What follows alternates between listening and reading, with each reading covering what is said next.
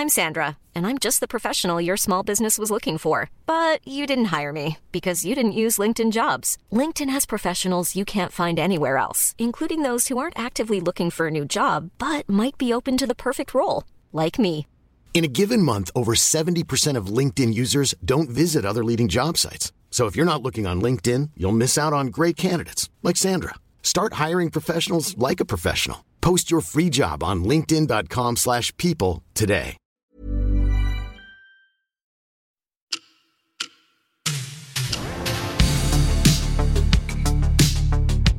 Okej, varmt välkomna till veckans avsnitt av Ecotime Podcast med mig Albin och med oss i studion har vi givetvis Alex, Välkommen! tack.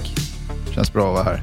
Veckans avsnitt kommer handla om någonting som vi pratade om i förra avsnittet som var på gång eh, och det är nämligen Geneva Watch Days.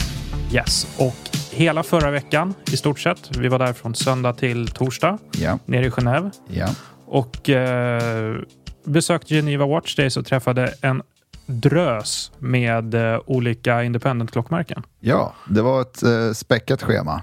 Och eh, kul att vara nere i Genève igen. Eh, jag var ju nere tidigare i år, Watches and Wonders. För dig var det första gången på en mässa. Ja, och det blir väldigt ehm, det blir väldigt många möten på en gång, kan man säga. Kan man säga. Eh, men för er som inte vet, och eh, då får ju du berätta lite Alex, som varit med förut. Inte på Geneva Watch Days, men eh, Geneva Watch Days eh, var första gången för mig. Eh, det är en mässa som har, det var tredje gången de körde den. Det startade 2020 vill jag minnas. Ehm, och till skillnad från Watches and Wonders som är en stor mässa som man har på Palexpo i Genève, så är... Palexpo är Deras- Genèves Älvsjömässan. Typ. Ja, gånger typ 10 Ja. Ja. Ehm, här är det en li- lite mer avslappnad tillställning där varumärkena ställer ut på olika hotell runt om i Genève, eh, även i sina egna butiker och eh, visar upp lite nyheter för året. Um, och eh, men Det var kul, eh, tycker jag. Det var mycket att göra. Det tar ju lite tid att smälta allting. Man har sett alla intryck och sådär efter en sån här intensiv resa som vi var på. Um, så vi tänker väl att vi går igenom alla varumärken vi träffade och pratar lite om varje. Va? Ja, och det, det som jag tyckte var så, så speciellt är att, eh, som du sa, alla har sina egna eh, sina egna lo- lokaler på det sättet att vissa bokar en svit på ett hotellrum med otrolig utsikt, jättestort, och vissa andra kanske bara har ett bord i, liksom, i, i lobbyn Ja, typ i stort sett. Ja. Och många som är där också ställer inte ens ut. De är ju där inofficiellt så att säga, men ändå visar upp grejer. Vi hade ju ett möte i, i hotellrestaurangen liksom, som vi hade lite snabbt bara på en klackspark. Så att det, allting är väldigt, folk, varumärken, press, eh, många är där, de flesta är där. De, eh, det är väldigt trevligt, eh, skön stämning helt enkelt. Och eh, vi träffade nästan allihopa, förutom Breitling. Ja, Breitling krockade ju lite med eh, det andra vi var på på den dagen, som vi kommer komma till. Ehm, Och Breitling var de som faktiskt hade en hel våning, en hel våning på ett hotell. Ja. Eh, eh, så det var lite synd att vi missade det, men vi såg mycket annat kul. Så ska vi hugga in i... Eh, ja, vi kör dem i turordning då.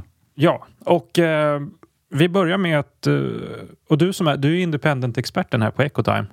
Ja, men det är ju du också nu efter den här resan. Ja, ja, i och för sig. Men jag tänker, då får du ta lead på, för att Ja. eh, vi började med, ett, med eh, vi mjukstartade med ett eh, jätteintressant klockmärke som heter Louis Erard. Ja, de har funnits i branschen ganska länge, men jag skulle väl säga att Louis Erard har på senare år blivit ganska relevanta i form av att det, har blivit mer snack om dem rent generellt. De tillverkar klockor i prissegmentet mellan 2 till 4 000 euro, så det är ett instegssegment skulle man kunna kalla det till eh, vad som är independent watchmaking. De jobbar, eh, har jobb, gjort många klockor som är eh, regulatorer, alltså som har minutvisen som går runt tavlans stort eh, centrum med eh, timvisaren eh, oftast placerad klockan 12 på tavlan. Ehm, och de har gjort mycket collabs på senare år, bland annat med den välkända independent urmakaren Vianney Halter. De har även gjort samarbeten med designern eh, Alain Silberstein. Och eh, där hajade du till, eh, du hajade till ordentligt där när du såg de klockorna. Jag tog på mig en, eh, jag vet inte vad modellen heter, Men, de heter lite olika på franska, jag kan dem inte heller.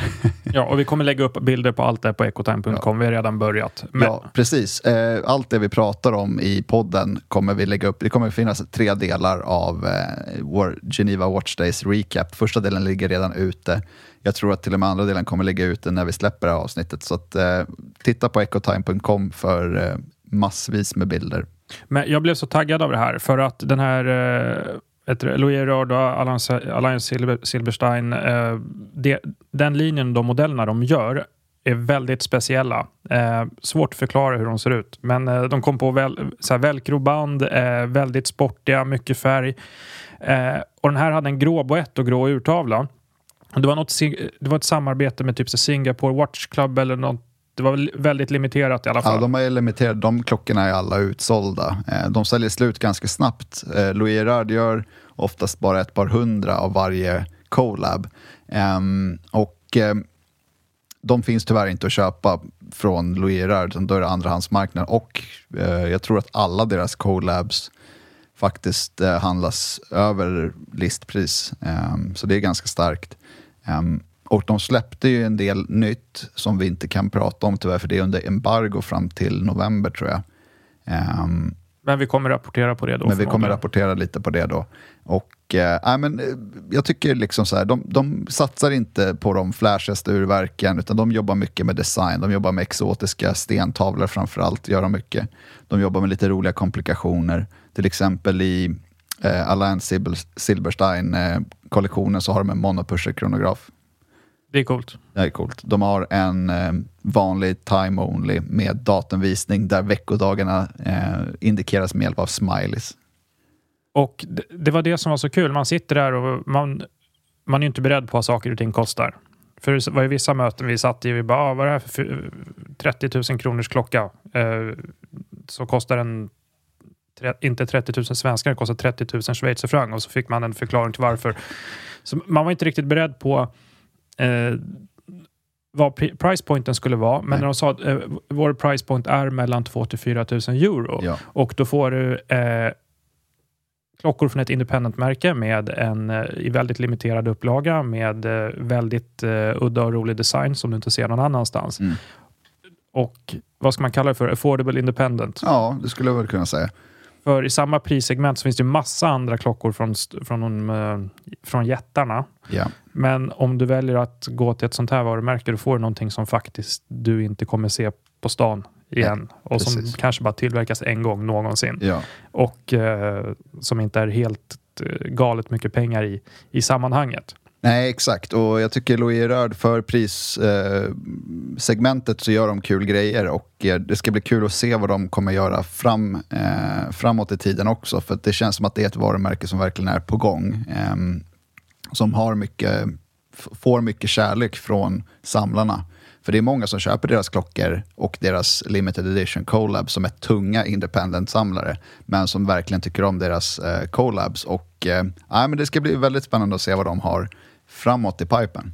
Så det var ett väldigt roligt första möte och en, och en mjukstart kan man säga. För eh, direkt efter det så träffade vi Urverk. Ja, och då snackar vi då annan prislapp. Då är det, för er som inte känner till urverk, urverk så pratar vi, de ser ut som maskiner.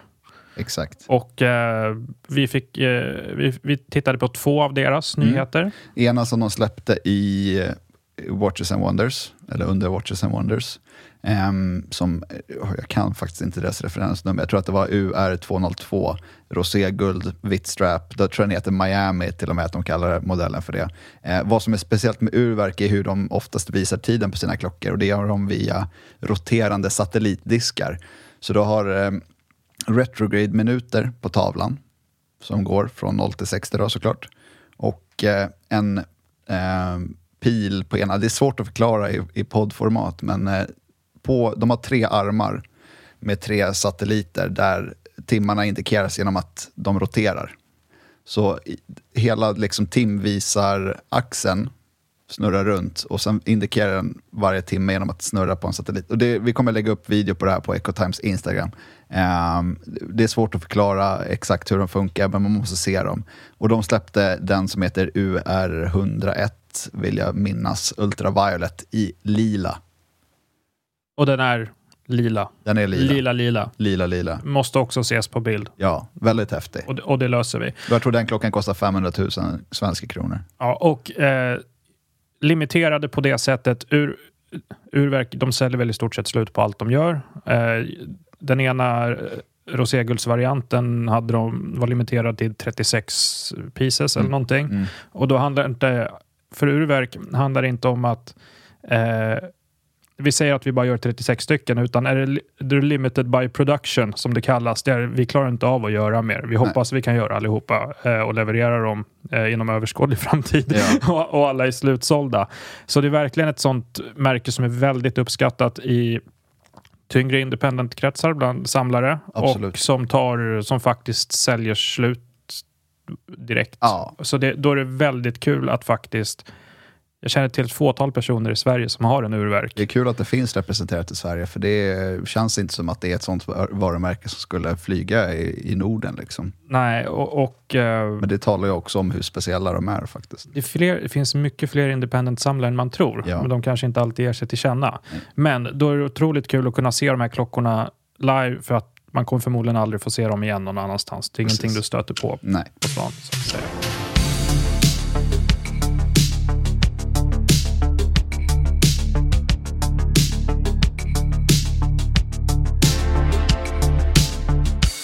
Efter urverk så besökte vi ett varumärke som, eh, som personifierar klockor. Pe- Personifierar? Ja, de customisar klockor åt kunder. det- Okej. Mm.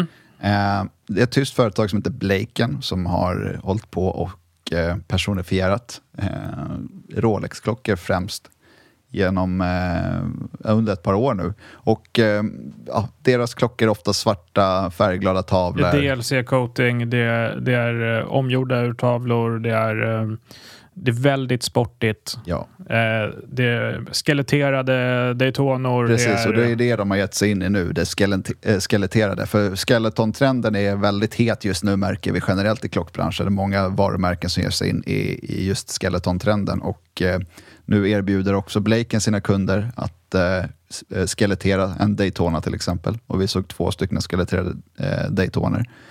Um, Blaken kommer ni förhoppningsvis se mer av på Ecotimes kanaler i framtiden. Ehm, och, INDP Watches i Stockholm. Ja. Nya independent-butiken vi talat om förut. De kommer vara auktoriserade återförsäljare av Bleken. och de har faktiskt tre eller fyra Blaken-klockor hemma nu om man vill boka ett möte med dem och ta en närmare titt på Blaken. Ehm, de här skeletterade klockorna kommer komma. De har precis lanserats. Det är någonting som kommer komma också. Ehm, men häftigt och kul att se. Väldigt annorlunda. Någonting för den som inte vill ha en vanlig tråkig Daytona utan som vill ha lite extra. Eh, det, är, det, är, det är inte för alla, men eh, för de som gillar det så är det ja, spot on så att säga. och sen efter Blaken så besökte vi en av dina favoriter. Konstantin Chaikin. Exakt. Jag älskar Konstantin Chaikin. Eh, Konstantin Chaikin är, en, eh, faktiskt en rysk tillverkare, independent-tillverkare. Otrolig, eh, otroliga klockor. Ja. Eh, otroligt kreativa. Eh, och en av deras mest kända skapelser är ju Jokern, kallas den. Klockan ser ut som en clown. Yes. Som indikerar med ögonen då timme och minut. Så den ser helt knasig ut för ögonen bara snurrar under dagen. Exakt, och sen har den munnen då som en månfas. Eh, vilket är, Ja, är, ja, Eh. han har gjort massa olika versioner på Jokern. De har gjort eh, nu även en Minion-klocka. Den såg vi tyvärr inte. Det här var vårt kortaste möte. Han är inte superhype på engelska. Eh, Då är vi det. nej, men lite bättre i alla fall. Och ehm, han visade upp sin nya Joker 5 som istället för att ha månfas som eh, mun så var det veckoindikator. Yes. Och eh, de har slimmat ner boetterna också. Ja, exakt. Det var en samlare i Sverige som hade en i fjol. Eh, och de var lite större. De var nära 40. De är 42 tror jag, de gamla Men, men, men de bär väldigt stort, för det är väldigt mycket som ska in i ur, urverket. Nu har han slimmat ner dem lite och de blir så att inte ens Alex gnällde på storleken. Ehm, på, för, så, matchade handled, eh, mindre handleder bättre Mm. faktiskt. Mm. Och, eh, så vi fick se dem och eh, även, vi fick inte se Minionen. Nej, tyvärr. Minionen ser ut som de gula små gubbarna från uh, Despicable Me, Dumma Yes. mig-filmerna. Dumma mig. Ehm, Fantastiska filmer för övrigt. Och fan, fantastiska klockor. Det var ett kort möte, men det var eh, väldigt coola nyheter Mm. från Konstantin Chaikin. Yes. Eh, som vi självklart knäppt eh, ordentliga bilder på, hoppas jag Alex. Nej, Okej, vi har tagit bilder på jag har det. tagit bilder på det. Ja, okej. ja, det, det, det duger. Vi Bild och upp video finns på Instagram snart. snyggt. Vad heter det? Men sen gick vi faktiskt från en, som sagt, under Geneva Watch Day så är det mycket independent, fokus på independent urverkarna, eh, tillverkarna. Ursäkta. Ehm, det är några stora drakar som ställer ut. Ehm, bland annat då vårt nästa möte som var Bulgari. Och det blir ju... ehm, då blir det lite mer corporate, det blir lite mer ordnat. Det är... ko- ko- Kom ihåg, när man sitter med en sån här independent eh, tillverkare, vi kan ta urverk som exempel. Ett väldigt avslappnat möte. Du sitter bara och kollar på två klockor och, och i stort sett snackar lite skit och, har det trevligt. Eh, trots att klockorna kostar en halv miljon och, och uppåt. Det är väldigt avslappnat. Och så kommer man till Bulgarien som är en jätte Yes. i sammanhanget. Då blir det lite mer eh, dra, dra åt slipsen kanske. Mm. Eh, men, samtal, men supertrevligt såklart. Ja, ja, verkligen. Och de eh, lanserade ganska mycket klockor nu faktiskt. Ehm, bland annat fem stycken nya Octo Finissimo-klockor i olika versioner. Jag blir lika förvånad varje gång av Octo Finissimo för att de, trots att de är så stora och fyrkantiga, så de är så tunna. Så de Ja. lyckas krama handleden ändå. Ja. Ja, min, min största önskan är att de släpper en lite mindre Octo Finissimo, för då hade jag köpt den direkt. Jag, jag tycker att klockorna är supernice. Ehm, och de släppte som sagt fem stycken nya versioner. Ehm, en skeletterad I rosé. i rosé med eh, åtta dagars manuellt urverk. Är det en redaktionsfavorit kanske? Eh, ja, men det var nog inte min eh, personliga favorit. Jag har en annan. Jag tar Eh, den. du tar den. Ehm, sen släppte de en i... I början när de släppte Octo Finissimo så hade de tre versioner. De hade eh, keramik, titan och eh, sandblästrad roséguld. Sen släppte de ehm, eh, stålversionen, stålversionen med eh, på, lite så här polerade mittlänkar, ehm, lite, lite mer sportig blå tavla eller svart tavla, 100 meter water resistance. Ehm, och nu fortsatte de på det spåret fast i roséguld. Eh, så en mer liksom traditionell design om man ska säga, som inte är sandblästrad. Den släppte de med brun sunburst-tavla. Eh, de släppte även en i gult guld med brun sunburst-tavla som är limiterad till 50x för den amerikanska marknaden, så den kommer vi aldrig se igen. Ehm, De släppte en kronograf med GMT i roséguld med brun tavla. Sen släppte de en eh, väldigt eh, spännande variant med i stål som var i samarbete med japansk arkitekt Sejima, tror jag hon hette. Ehm, och den var ju väldigt cool, för den var helt blankpolerad med en tavla som typ var en spegel, så du kunde spegla det mer eller mindre i tavlan. Ehm, Otroligt svårfotad. otroligt svårfotad, väldigt cool. Ehm, Men vi lycka, du lyckades knäppa några bilder på Ja, några bilder. som ligger på sajten. som ligger på sajten. Ja, för just de här varumärkena vi har gått igenom nu, då ligger det mesta uppe redan på, på sajten. Ehm, så den var, det var häftigt. De släppte även en Serpenti för dam ehm, i svart keramik med diamanter. De släppte... Och det är den där ormen som eh, kramas runt handleden. De slingrar sig typ tre varv. Och där måste jag bryta in, för jag har aldrig känt på en sån. För jag vet att det är stretch. Men, och, det, och det är keramik och det är diamanter och det är guld och de kostar hundratusentals kronor, minst. Och jag har alltid varit så här, hur får du på den på armen? Du, det är ju stretch i den så att du bokstavligt talat tar den och ringlar den runt armen. Ja. Och eh, jag, jag satt där och tänkte nu flyger den i tre delar. så, så blir det knas. Men eh, ja, Nej, konstruktionen är häftig på de där faktiskt. Det är en uppskattad damklocka som är populär, eh, framförallt ute på kontinenten. Och eh, ja, de släppte dem, de släppte en ny eh, aluminiumklocka, Bulgari aluminium, Diagono aluminium, om det var aluminium eller om det var stål. Det ska jag inte ta gift på nu. Men en, ny Diagono sportig klocka, också samarbete med eh, japansk eh, designer har jag för mig. Eh, och lite annat smått och gott. Vi fokuserade på Octo Finissimon, för den tycker vi bäst om. ja. Ja. Ja, och det, det, är väl, det är väl egentligen klocknördarnas favorit från Bulgarien. Ja, det är ju deras sportklocka. Förutom, eh, vi, när man ändå pratar Bulgarien, vi kollade på några av Scuba, för man, he- heter, heter de det, Scuba-varianterna, du vet dykaruren. De gamla tänker du på? Nej, Eller de gamla hette Scuba. Vad heter de nya? Ja, men de heter Diagon och... Ja, Okej, ja, då, då missade jag det. Men det var klart vi kollade på dem också och eh, de är, det är också väldigt... Vad kostar en sån? Jag vet inte. Vi gissar på lite över 20. Ja, jag tror mer. 40-50 kanske. 40-50? Ja. Ja, Okej. Ja. Eh, fina klockor i alla fall. Det var Ja. det jag skulle komma fram till. Ehm, och när vi pratar fina klockor så fick vi ju... Jag har sett dem förut live. Det är ett populärt varumärke ehm, bland independent-samlare. Det är eh, lite mer elegant take på det hela. Det kan vara mycket spacet när man kollar på independent-varumärken så här generellt. Jag, jag tänker urverk, MBNF, Moser är ganska spacet också. Men Laurent Ferrier, Det var next level. ja, Men det roliga var, eh, vi hade några andra svenskar på plats i, eh, i Genève, bland annat eh, delar av vår redaktion i form av Britta Rosander och Mia Lidström som självklart skriver mycket för Ecotime. Och eh, en, eh, en annan vän till oss som jobbar i branschen. Och han satt redan inne hos Laurent Ferrer när vi var på väg dit. Så ser vi honom så uh, kutar vi in bara hej hej, hur är läget? Och, och så vidare. Så hälsar vi på alla. Så eh, säger representanten på plats, han bara, men ska ni inte hälsa på Mr Laurent Ferrer för han sitter i soffan? Och då hade vi, vi missat att Laurent Ferrer själv, gubben, den äldre urmakarherren som eh, startat och äger allting, tung, tung som fan om man får säga det själv, sitter och vi hade missat eh, på att hälsa på honom. Då var det så, oj, sorry. ja, exakt. det, det, han, vi bara garvade åt allihopa, han, Ja. men eh, det, det kändes lite så Men det var lite kul på, plats. samma möte när vi satt där och, och plåtade klockorna och tittade närmare på allting. Så helt plötsligt så knackar det på dörren och så stoppar Max Bysser, som är han som grundade MBNF, stoppar in huvudet och bara Hörru Lauren, kom, kom igen nu, vi ska gå och snacka lite. Så det är kul att eh, liksom, relationen mellan de olika varumärkena, de är så tajta med varandra, alla de här independent-urmakarna.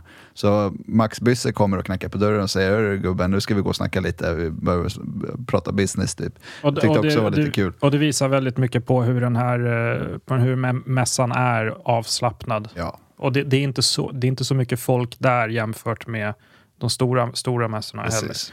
heller. Eh, men klockorna. Ja, Eh, första klockan jag fick i handen var en väl, väldigt, jag vet inte vad modellerna heter, väldigt slimmad dressklocka, ska man, får man kalla det. Mm. Svart tavla, Laurent Ferrier- Ferrier-logga. Kändes super krisp, väl avvägd, vänder på den och den har en tourbillon på baksidan. Mm. Eh, hidden tourbillon, eller vad, vad de nu bara kallar det. Eh, lite så här, eh, fuck you, ja, vi har stoppat in en tourbillon på den här klockan men eh, vi har lagt den på baksidan så ingen ska se Nej, hur galet det är. man, gillar det ändå. Ja, ja, det var min Det var favorit. favorit. Ja. För sen såg vi lite från bland annat deras eh, sportklocka, eh, Sportauto, som påminner lite om en Nautilus skulle man kunna säga. Den gjorde titan, blå tavla, integrerad länk, lite mer kuddformad boett eh, jämfört med, med Nautilusen, lite mer kantig. Um, ganska cool, en klocka som inte går att få tag på. Um, även deras instegsklocka. Ehm, um, Sådana här grejer, de, de är liksom limiterad produktion, um, svårt att få tag på, får betala mycket pengar på andrahandsmarknaden över listpris om du vill ha en sån. Även deras Art Deco Square Micro Rotor klocka som var väldigt Art Deco som jag tycker påminner lite om en eh, Panerai Radiomir i, i caset. Um, med mikrorotorurverk, svart eller silvertavla i roséguld eller i stål. Väldigt snygga klockor, väldigt välavvägda. Lite, lite stora, de är 39-40. Jag tycker lite stort för en sån typ av klocka personligen, men det är jag. Um, men väldigt fina, bra finish, väldigt trevliga urverk. Ja, eh, bara ett trevligt möte rakt igenom. Och eh, för att tala pris på sådana här bitar, Äh, 300 uppåt, skulle jag tro. svenska. Ja, Och eh, jag, om inte mer. jag tror turbionen var... Det var nog en mille kanske. ja. Ja. Jag tror sportklockan kostar runt 500, 4, 3, 350, 4, 500 där någonstans. Men jag kollade på Kronor 24, finns en ute, kostar 1,1 miljoner. Ja, och det här är ju... Mycket sådana här independent-märken går direkt mellan samlarna och... Eh, eh, Andrahandsmarknaden är inte så stor för dem. nej, för att det är väldigt många som köper och samlar för att faktiskt behålla dem. Ja. Och inte, i, många, i många fall faktiskt aldrig behöver sälja dem Nej, exakt. Ehm, vilket, vilket är kul på ett sätt, för det, det, det blir ouppnåeligt på ett sätt, och sen så, men samtidigt så är det för samlandets skull och Mm. för uppskattningen av eh, det här hantverket. Mm. Så då Exakt. måste man uppskatta det. Och eh, från eh, en väldigt eh, elegant avskalad design till någonting helt annat. MBNF, Maximilian Bysser and Friends. Ja, Eh, och det eh, får du... Ja, det är, bara, det är helt galet. Det är helt galet. Ehm, jag har sett några av deras galna Horological Machines förut. Ehm, de här kommer från Legacy Machine-serien som vi kollade på. De är lite mer normala så att säga eh, i sin design. Alltså deras eh, HM-serie, alltså Horological Machines, de heter Frog, de heter Bulldog, de är bara du vet, helt galna. Ehm, och verkligen så här statement pieces. Väldigt tekniskt avancerade, men med en design som inte tilltalar alla förutom kanske de mest hardcore entusiasterna. Första gången du ser en bild på en MBNF så kommer du inte glömma bort den. Nej. Eh, de har dock eh, också haft sin Legacy Machine-serie som är lite mer traditionell på sätt och vis, fast fortfarande med väldigt tydligt MBNF-DNA. Ehm, eh, och de har nu nyligen, för två år sedan, introducerat de Evo-linjen, eh, som är en sportigare take på det här, som är tanken att du ska kunna bada med klockorna, inte behöva ta av dig dem. De kommer på gummiband, lite mer vattentäthet. Eh, så de har släppt tidigare en Perpetual Calendar, och en eh, kronograf som är bland det sjukaste jag sett. Ehm, den heter Legacy Machine Sequential. Det är två kronografer. Han gick igenom klockan. Jag fattar fortfarande inte hur den funkar. För Det är, den dubbel, ta- det är en dubbelkronograf. det är en dubbelkronograf och du kan ta tid på typ 17 grejer samtidigt och det är bara helt bananas. De två har vi lagt upp bilder på.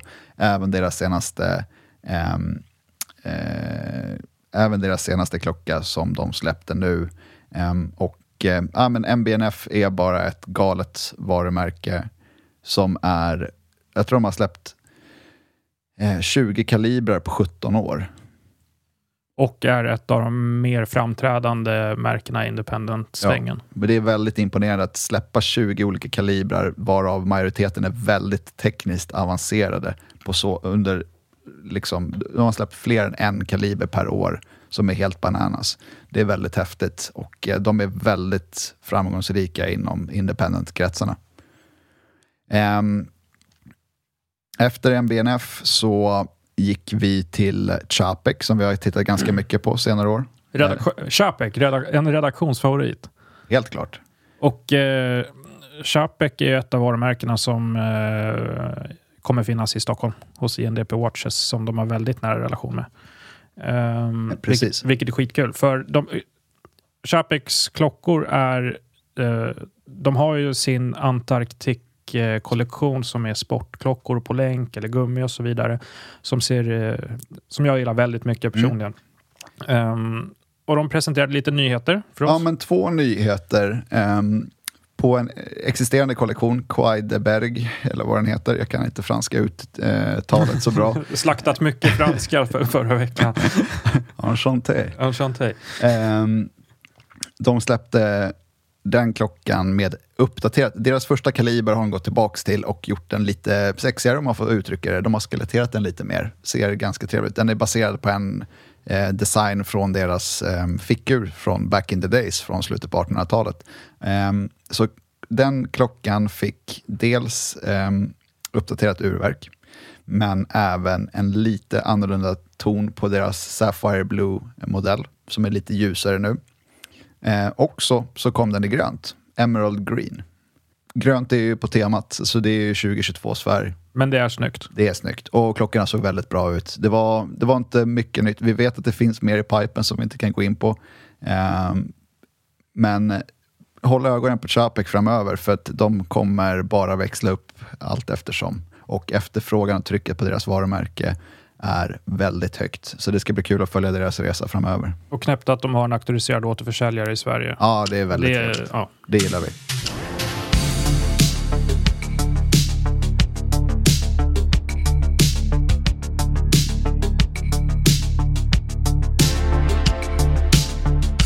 Dag två. Um, Debetun.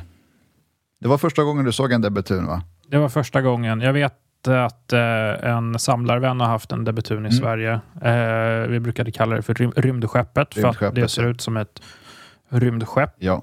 Det är helt galet. Helt galet är en fras vi återkommer till.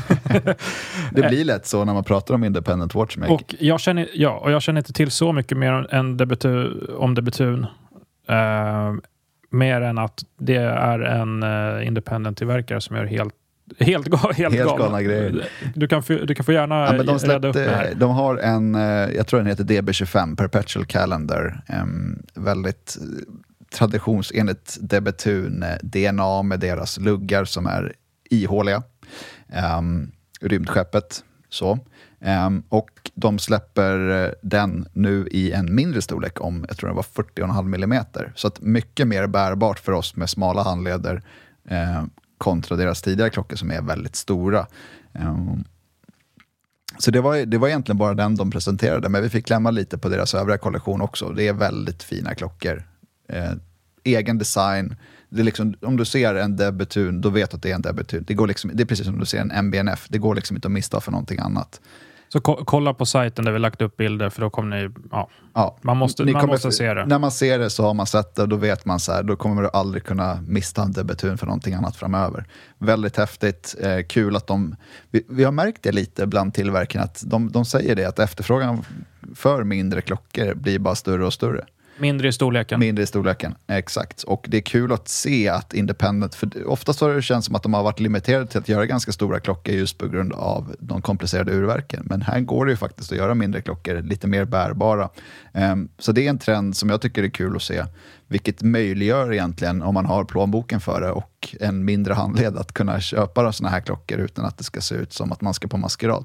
Och jag passade såklart på att fråga om tillgänglighet och, och prissättning och sånt. Och hur det ser ut om man... Om någon vill beställa en debutun, då sa han We don't have a waitlist, we have a wishlist. Vilket, Nej, som Rolex. ja, så... ehm, ja. Man lär inte se dem igen. Nej. Eh, som sagt, I- inte- sa- samlarna håller dem nog gärna för sig själva. Ja. Hey, I'm Ryan Reynolds. At Mint Mobile, we like to do the opposite of what Big Wireless does. They charge you a lot, we charge you a little. So naturally, when they announced they'd be raising their prices due to inflation, we decided to deflate our prices due to not hating you. That's right. We're cutting the price of Mint Unlimited from $30 a month to just $15 a month. Give it a try at mintmobile.com slash switch.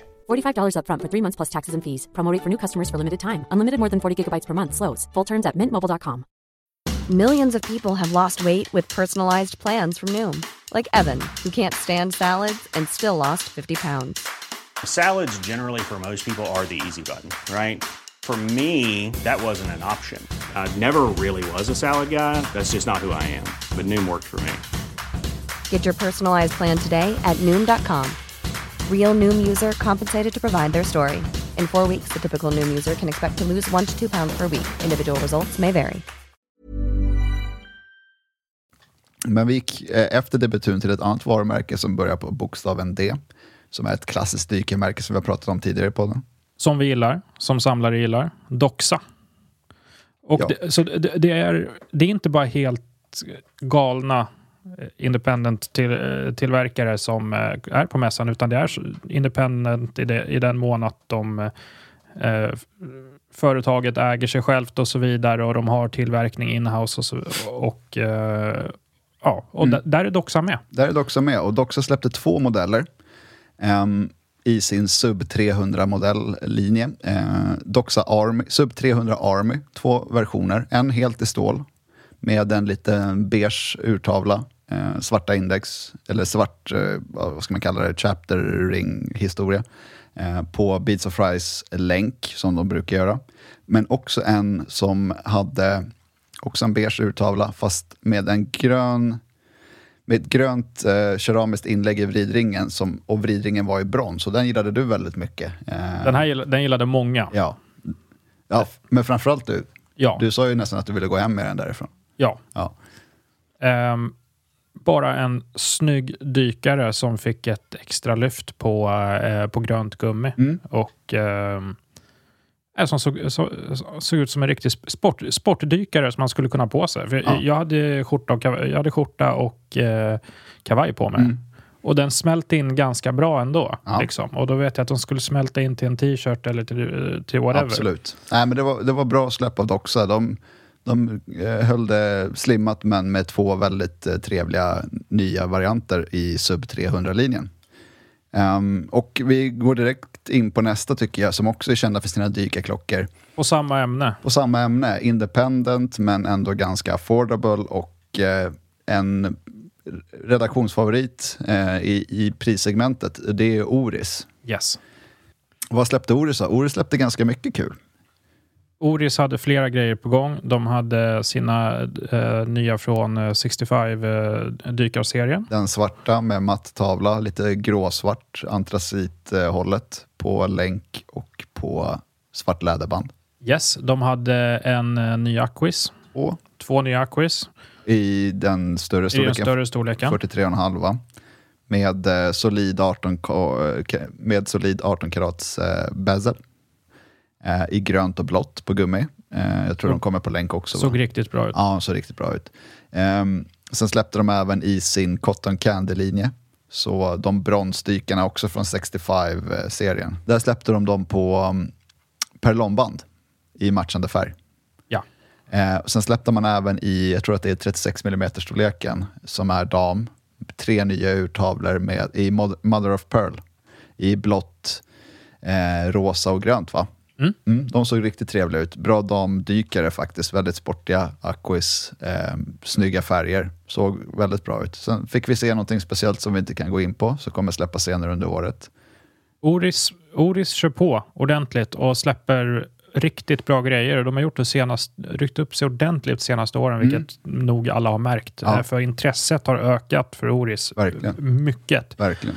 Eh, och de levererar ju och släpper nya intressanta saker. Så det, ja, det går väl hand i hand förmodar jag. Jajamän. Och supertrevligt möte. Jag tror vi satt där i en timme. Ja, vi satt en timme. Och de var de enda som serverade öl på, på, på mötena. Kanske var därför för- vi satt en timme också. Exakt, de hade sin egen Oris-bira. Eh, så ja, ja, nej, men exakt. supertrevligt samtal. Ehm, efter Oris så gick vi till ett franskt varumärke. Och det är ju något, ett som du har tjatat om. Jag har tjatat om det här ganska länge. Jag, tycker att, jag träffade dem för första gången för tre år sedan i Baselworld. Um, ehm, och det har hänt väldigt mycket hos det här varumärket sedan dess. Um, till en början med deras första modell så hade de ett modifierat ETA-urverk med en modul. Uh, nu för tiden har de ett, det är inte ett inhouse-verk, men det är ett specifikt in, uh, urverk som de har utvecklat uh, för deras modeller Eh, med en leverantör som jag inte kommer ihåg namnet på nu. Trilobe heter märket. De visar tiden på ett väldigt intressant sätt. Ehm, om man ska förklara hur de visar tiden så har man man jobbar med cirklar. Allting är cirkulärt. Ehm, så att du har en yttre ring där timmarna indikeras. Du har en eh, mindre ring som indikerar minut. Och sen har du eh, sekundvisare som, som snurrar hela tiden. Så att man läser av liksom cirkulärt utifrån och in, så att säga, klockorna. Eh, och eh, de har breddat sitt sortiment nu. De har haft en modell förut eh, och nu har de även en till modell. De har eh, en modell som de har skeletterat. Och de här har nominerade till två priser i GPHG, klockornas Oscarsgala. Så det, det är ett varumärke som utvecklas som ska bli väldigt, väldigt, väldigt intressant att följa framöver. Fråga, var du såld på Trilobe redan när du träffade dem första gången? Jag gillade konceptet eh, väldigt mycket. Eh, men jag var inte riktigt såld på hur eh, tavlorna såg ut på klockorna. För nu när du tre år senare träffade dem igen så satt du ju och var helt såld, kändes det som. Ja, men de, jag tycker att de har träffat eh, väldigt rätt med sin modell som heter Nuit Fantastique. Framförallt den som heter, eh, som är, tavlan heter eh, Dune, tror jag. Jag vet inte om det är inspirerad från filmen, men den är, om den är inspirerad från filmen så ser man ett samband med hur tavlan ser ut, för den är liksom lite ljusbrun, beigeaktig, liksom så, sandfärgad åt det hållet.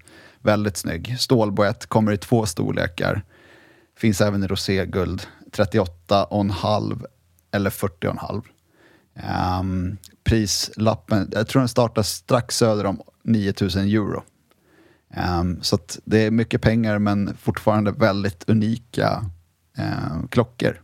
Och kul att mötet, personen vi träffade från Trilob var ju även den som designar alla klockor. Ja. Och det var, jag har glömt bort hans namn nu, supertrevlig kille på typ, var han 25 år? Ja, men typ. Ung- ung grabb. ung Ja. och ja, det är han som designar klockorna i stort sett. Och han sa han kunde inte avslöja för mycket, men det verkar som att Trilob har mycket i pipen också. Och eh, alltså de, de eh, får mycket eh, presscoverage nu hos Houdinki Revolution. Vi tror verkligen att det här är ett varumärke som är på gång. Så då kommer lite press coverage på Ecotime också. Gör det. Så det kommer garanterat upp bilder från vårt möte med dem i alla Ja. fall. Och jag, jag gillade dem också. Det- Jag är inte helt såld på, på eh, lite för rörigt för mig på Mm. något vänster, men samtidigt eh, estetiskt så tilltalar de mig väldigt mycket. Mm. Eh, så det ska bli intressant att se vad de släpper mer framåt. Ja. För det här var min första upplevelse Ja. av dem. Och jag tycker det har hänt väldigt mycket på de här tre åren sedan jag såg dem sist. Eh, dels på urverkssidan, för nu har de ett väldigt fint urverk med jättetrevlig arkitektur. Eh, men även på liksom, tavelhållet. De har gått i de här matta tavlorna med lite eh, grynig liksom, finish. Ah, jag tycker det ser bra ut och det ska bli väldigt intressant att se framöver. Och dagen efter det.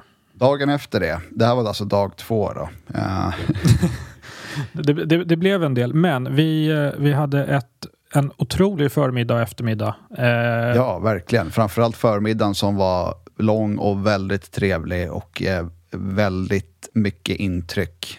Vi hade möjlighet att besöka Watchland som är Frank Müllers eh, vad ska man säga? Tillverkning. Ja, anläggning Ja. som är utanför en bit, tio minuter utanför Genève. Mm. Som är hur stort som helst. All Det ser ut som att det är hämtat från en Disney-film, liksom, hur, hur området ser ut faktiskt. Ehm, ja, där sker ju nästan hela deras tillverkning, förutom vissa moment som görs på annan ort. Men eh, ja, eh, Så, var... så vi träffade deras eh, marknadschef eh, och deras, eh, deras försäljningschef i, som är ansvarig för Tyskland, Ja. bla, eh. Tyskland och Norden, Ralf. Ja.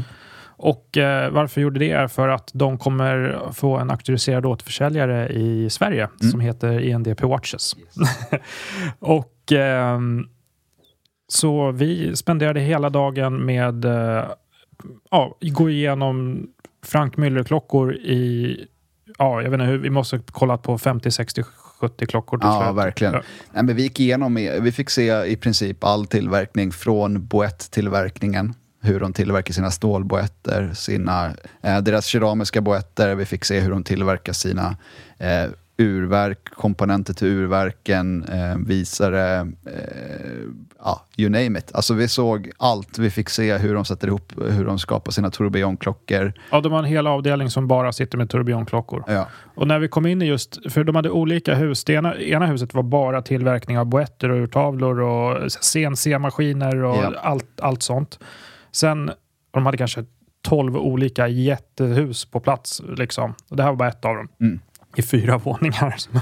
De tillverkar så mycket klockor så att det är galet. Ehm, och nästa hus var bara urmakeri. Mm. Och av en slump då stötte vi på deras chefs, eh, chefsurmakare som var en Yes. äldre herre som eh, armkrokade med oss och gick igenom allting in och, och störde de stackars urmakarna. eh, och eh, ja, en av avdelningen var bara mm, tourbillon till exempel Ja. och en var bara en viss linje och så ja, fyra olika våningar. Det Ja. var är väldigt häftigt att se och de eh, har ju utvecklat sitt egna inhouse-verk nu som kommer att sitta i typ alla klockor framöver av den enklare karaktären, det vill säga timme, minut, eh, sekund.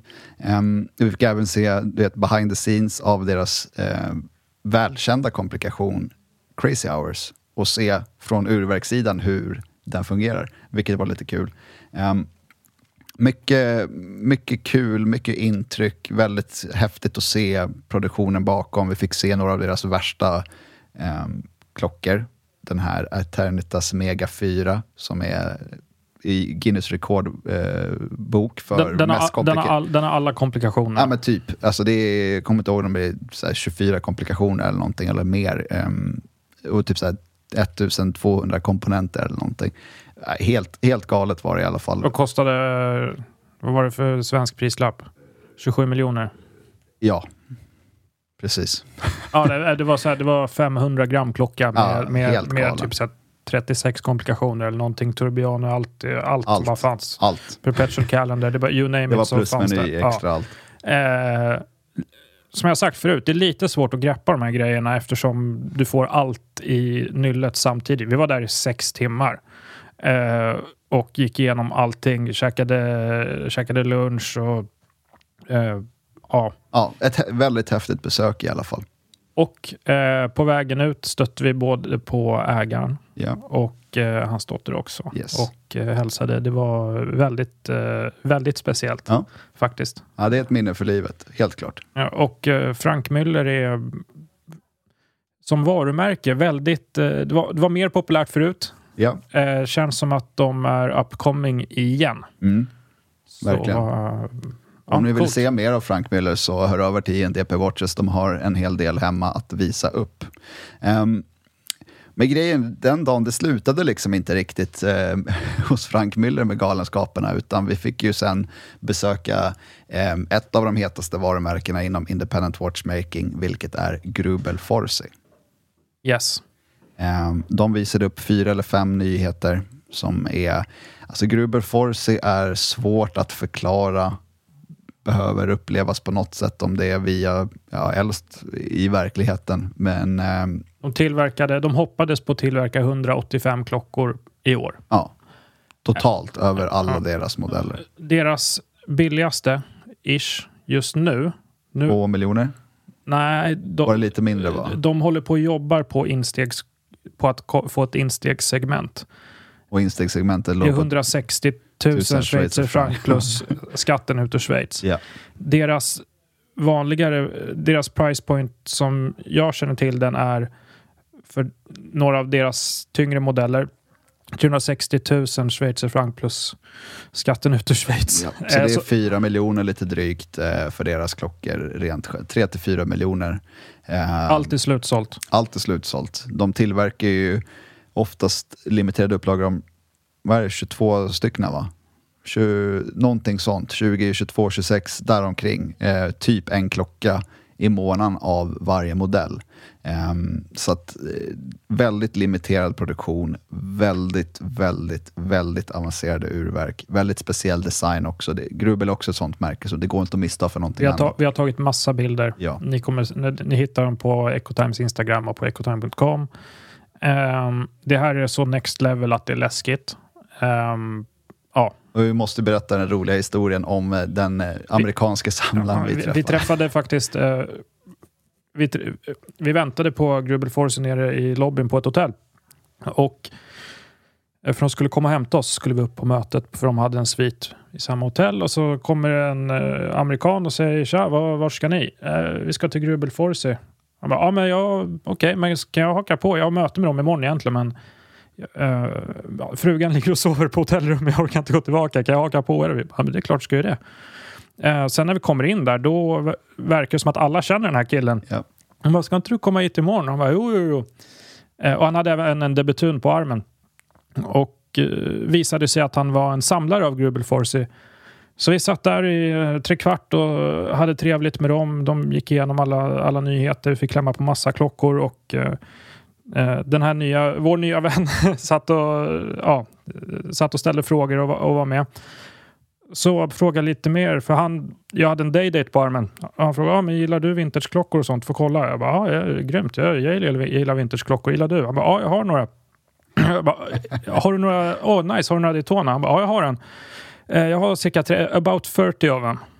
Typ 30 stycken. Så vänder han på sin mobil och hans eh, bakgrund.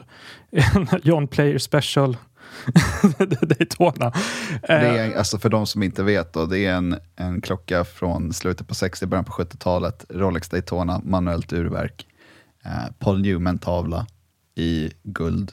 Ja, det klubbades väl en för typ 30 miljoner svenskar på någon auktion förut. Så det, det här var heavy hitter i klocksamlarsvängen som eh, världens skönaste ödmjukaste snubbe som Ja. bara ville hänga med på Grubbel. Nej, och- Det som är så kul, vad man träffar på för olika typer av människor på de här mässorna. Eh, vi, vi, det måste vi nämna också, en, en person vi träffade, ehm, som jag har haft väldigt lite kontakt med um, på Instagram, men som uh, var på Geneva Watch Days. Uh, en snubbe som heter Carson Chan som är väldigt tung inom klockvärlden. Och han heter Watch Professor på Watch Instagram. Professor på Instagram. Varje dag släpper han en quiz i, i sina händelser Mm. eh, som är... Han släpper 9-10 frågor.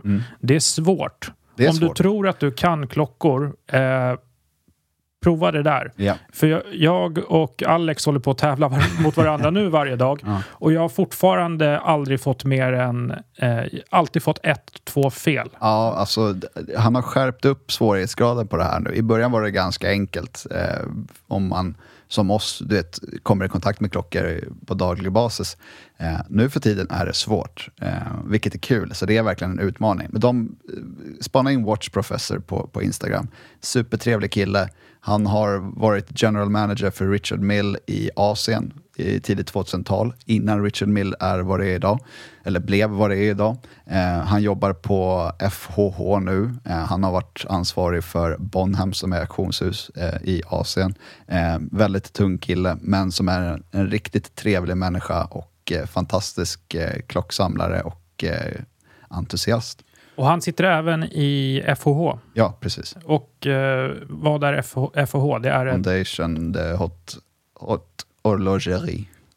Nu slaktar vi lite franska igen. Men det, det, det, det handlar om att eh, främja klock, eh, klockvärldens intressen på något vänster Ja. och öka kunskapen. Och Carson har varit med och tagit fram ett Trivial Pursuit för Fine Watchmaking. Yes. Och som vi fick några av.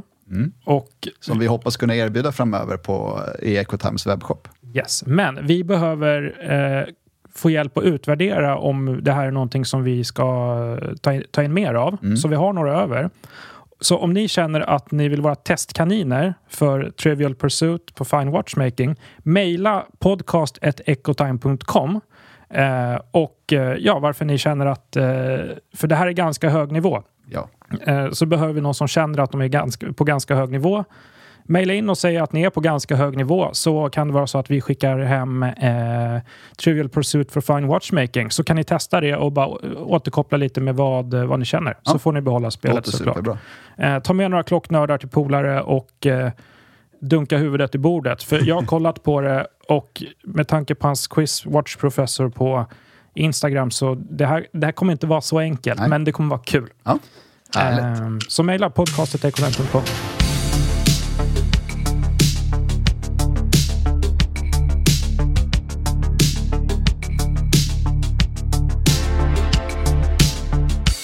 Från Grubel gick vi vidare eh, till Jacob Co och tittade lite. Det är första gången du ser dem. Jag stött Det, på det här dem. är dina polare. Det är mina polare. Eh, de är absolut inte för alla. Eh, vad man inte kan ta ifrån dem är deras galna skapelser när det kommer till fantasi framförallt, men även till utförande. Vi fick se nya Opera, Godfather, Tourbillon i helt... Han sa, vi pratade med urmakaren, han som är ansvarig urmakare, han sa eh, Jacob ville ha baguetter på den här klockan och eh, han var inte nöjd förrän det var baguetter på varenda ställe där det fick plats. Um, Mycket baguetter. mycket baguetter, en miljon dollar, eh, helt galen. Den spelar liksom upp Gudfaderns... Gudfaderns eh, soundtrack, alltså theme song. Mm. Ehm, ja, alltså det är bara, det är bara sjukt. så vi var en liten snabbis hos Jacob Co.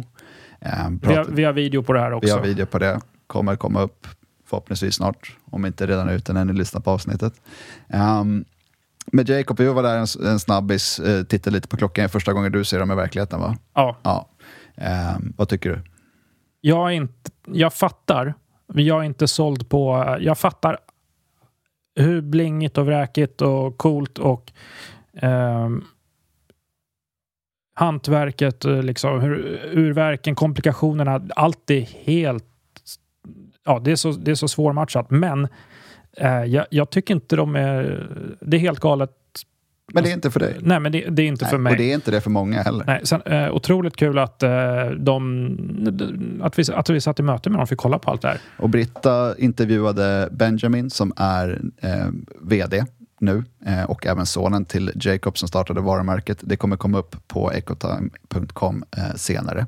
Ehm, så att håll utkik där för vi kommer ha mycket intervjuer från VDR, Max Bysser bland annat, eh, Jacob Co, eh, Rolf från eh, Oris med flera. Så håll utkik på ecotime.com. Det kommer komma upp mycket intervjumaterial där också framöver.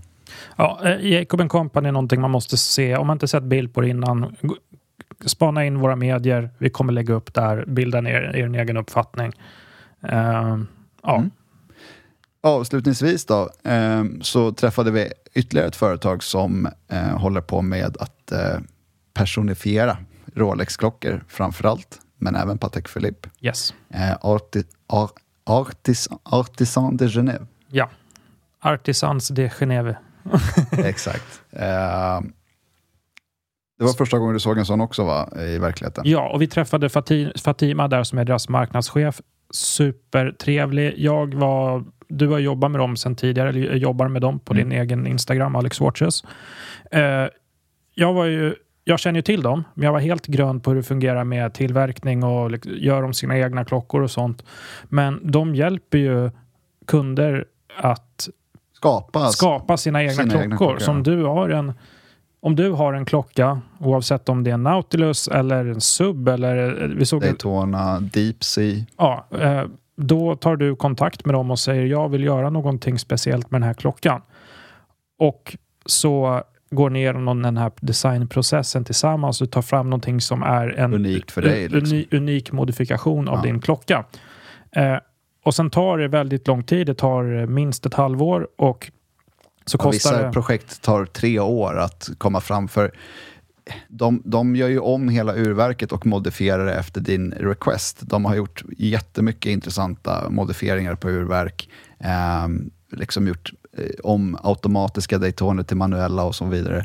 Eh, det, det, är liksom sky's the limit mer eller mindre där. De eh, lägger ner väldigt mycket tid på research and development när det kommer till sina eh, skapelser. Ja, och eh, det kommer med en prislapp. Ja. Så jag, skulle, jag frågade lite löst vad, vad det kan tänkas att kosta att bara göra en standard modifikation, något unikt. Och det, om, om, du skulle lämna in en sub där och vilja sätta i en månfas och lite, lite nya grejer som någon hade gjort, vilket var supercoolt. Men det kostar ju 60 000 schweizerfranc att göra det också. Ja ish däromkring. Så det är ju man får ta med sig stora plånboken. Så är det. Eh, och det är väntelistor och så vidare. Men ehm, det är, de, det är inget slafs eh, modifikation på något sätt, utan de bygger om din klocka för dig med all den kunskap de har och det blir riktigt unika bitar. Ja. Eh, och det var jag imponerad av. Vi eh, har ju faktiskt glömt en av eh, varumärkena, höll vi på att göra här nu. Ett av de tyngre. Ett av de tyngre, vilket är konstigt att vi håller på att glömma det här. Men vi, vi träffade även Moser. Moser. Som eh, verkligen har legat i på senare år med eh, diverse kreationer, samarbeten, nya modeller. Och ett av deras, ett av de, en av deras mest karaktäristiska modeller är väl Streamline, heter den. Streamliner eh, har kommit ut i flera olika varianter kronograf, time only, nu Flying Tourbillon. Integrerad länk. Integrerad länk. Påminner lite om de här Ebel-klockorna från eh, typ 70-80-tal va? Länken, ja, faktiskt. Länkkonstruktionen. Nu vet Sport, jag inte om du... Sportwave tror jag den heter, modellen. Nu vet jag inte om de skulle gilla att du, att du säger det, men... Men den gör ju det, så det, är ju bara ett faktum. Eh, men de släppte en ny Flying Tourbillon med Vanta Black-tavla. Vanta Black eh, tycker jag att ni borde, det, det, är nog de enda som håller på med Vanta Black tror jag inom klockindustrin. För det används i typ så här, pff, eh, rymdindustrin tror jag. Eh, det är typ 99,9998 procent svart liksom. Väldigt mörkt. Väldigt mörkt. Eh, Och så har de smält in en turbion klockan sex. Ja, i roséguld på länk. Mäktig klocka. Mäktig klocka. Eh, vi såg även deras kronograf vi såg även deras time, äh, time Only Streamliner. Grön urtavla. Grön urtavla. Kommer tas, äh, tas ur produktion. Jag tror listpriset för den är 20 000 schweizerfranc och äh, billigaste på Kronor 24 låg på 400 000 tror jag. Ja, så att, så Moser är också ett sånt varumärke som är hett. Allt är slutsålt. Ingen säljer. När, säljer. när någon säljer på andrahandsmarknaden så blir det... Ja. Det blir en Det blir dyrt. Ja. Eh, de släppte bland annat den då. Vi fick även se vad de släpper framöver. Ehm, som vi inte kan visa än idag tyvärr, men eh, det är färgglatt kan man väl säga. Ehm, sen såg vi även lite på deras systermärke. Hotlans. Åt Lans. Outlands. Eh, de eh, är lite mer eh, avantgarde skulle jag vilja säga. Jobbar lite med eh, olika sätt att visa tiden, linjärt eller via sfärer. Eh, väldigt space att de hade någon baguette, eh, safir baguette variant som var helt bananas. Ja, Återigen, det, det måste ses på bild. Ja. Via bilder och video. På det. Eh, så Moser eh, är kul. Eh, också ett sånt varumärke som jobbar lite mer med en eh, wishlist kanske än en waitlist. eh, ja, eh, men det var ett trevligt möte och väldigt fina klockor faktiskt. Och det var det sista. Ja, vi höll på att glömma en av de tyngsta. Konstigt alltså. Ja, Det, det blev väldigt mycket. Som ni hör, allt det här gjorde vi på eh, Tre dagar. ja, i stort sett tre dagar och det var... eh, Ja, man Det var har, intensivt och vi har knappt landat än. Det här, nu har vi varit hemma i fyra dagar. Här. sett, sett så många knäppa klockor så ha, ha lite, ni får ha lite eh, Överseende. överse, överseende med, med svamlet. Men eh, mycket att ta in. Vi hade superkul. Eh, vi hoppas kunna dela med oss så noggrant och mycket vi bara kan med er. Ehm, och om ni har några frågor eller nyfikna eller kanske till och med vill köpa något, någon av de här klockorna, mejla oss på podcast.ecotime.com. Så kan vi försöka Så- koppla ihop det med rätt person. Vi kan troligtvis koppla ihop er med personer som faktiskt eh, jobbar med det här nu. Ja. Ehm, och glöm inte, om ni är intresserade av Trivial Pursuit, Fine Watchmaking och vill vara en test, eh, testperson Ja. och har några andra klocknördspolare som kan tänka er att testa det här över ett glas eller något. Eh, Maila podcastetecotime.com så eh, kan det vara så att vi faktiskt skickar hem till er. Och när vi ändå är inne på spåret att mejla oss så vill vi fortfarande slå ett slag för våran qa podd som är uppkommande. Så har ni frågor, vi vill lära känna er bättre, ni som lyssnar. Vi vill komma i kontakt med er som lyssnare. Ehm, vi vill göra ett frågor och svar avsnitt där vi gärna svarar på era lyssnarfrågor. Så Och vi har mejla fått oss. massor med frågor, men vi vill ha ännu fler. Ja. Det, det kommer bli långt och vi vill... eh, ja, Ambitionen är att göra ett matigt avsnitt. Um, Maila oss på podcastetecotime.com eller skicka in era frågor på Instagram. Vi kommer fortsätta göra stories där vi slänger upp en sån här frågadekal där man kan skriva till oss direkt. Ehm, så ös på med frågor. Vi ser fram emot ett eh, trevligt avsnitt med alla era lyssnarfrågor. ja, eh, följ Ecotime Group på Instagram, läs ecotime.com. Ja, Tack för att ni lyssnade. tack för att ni lyssnade så hörs vi av snart. Hej!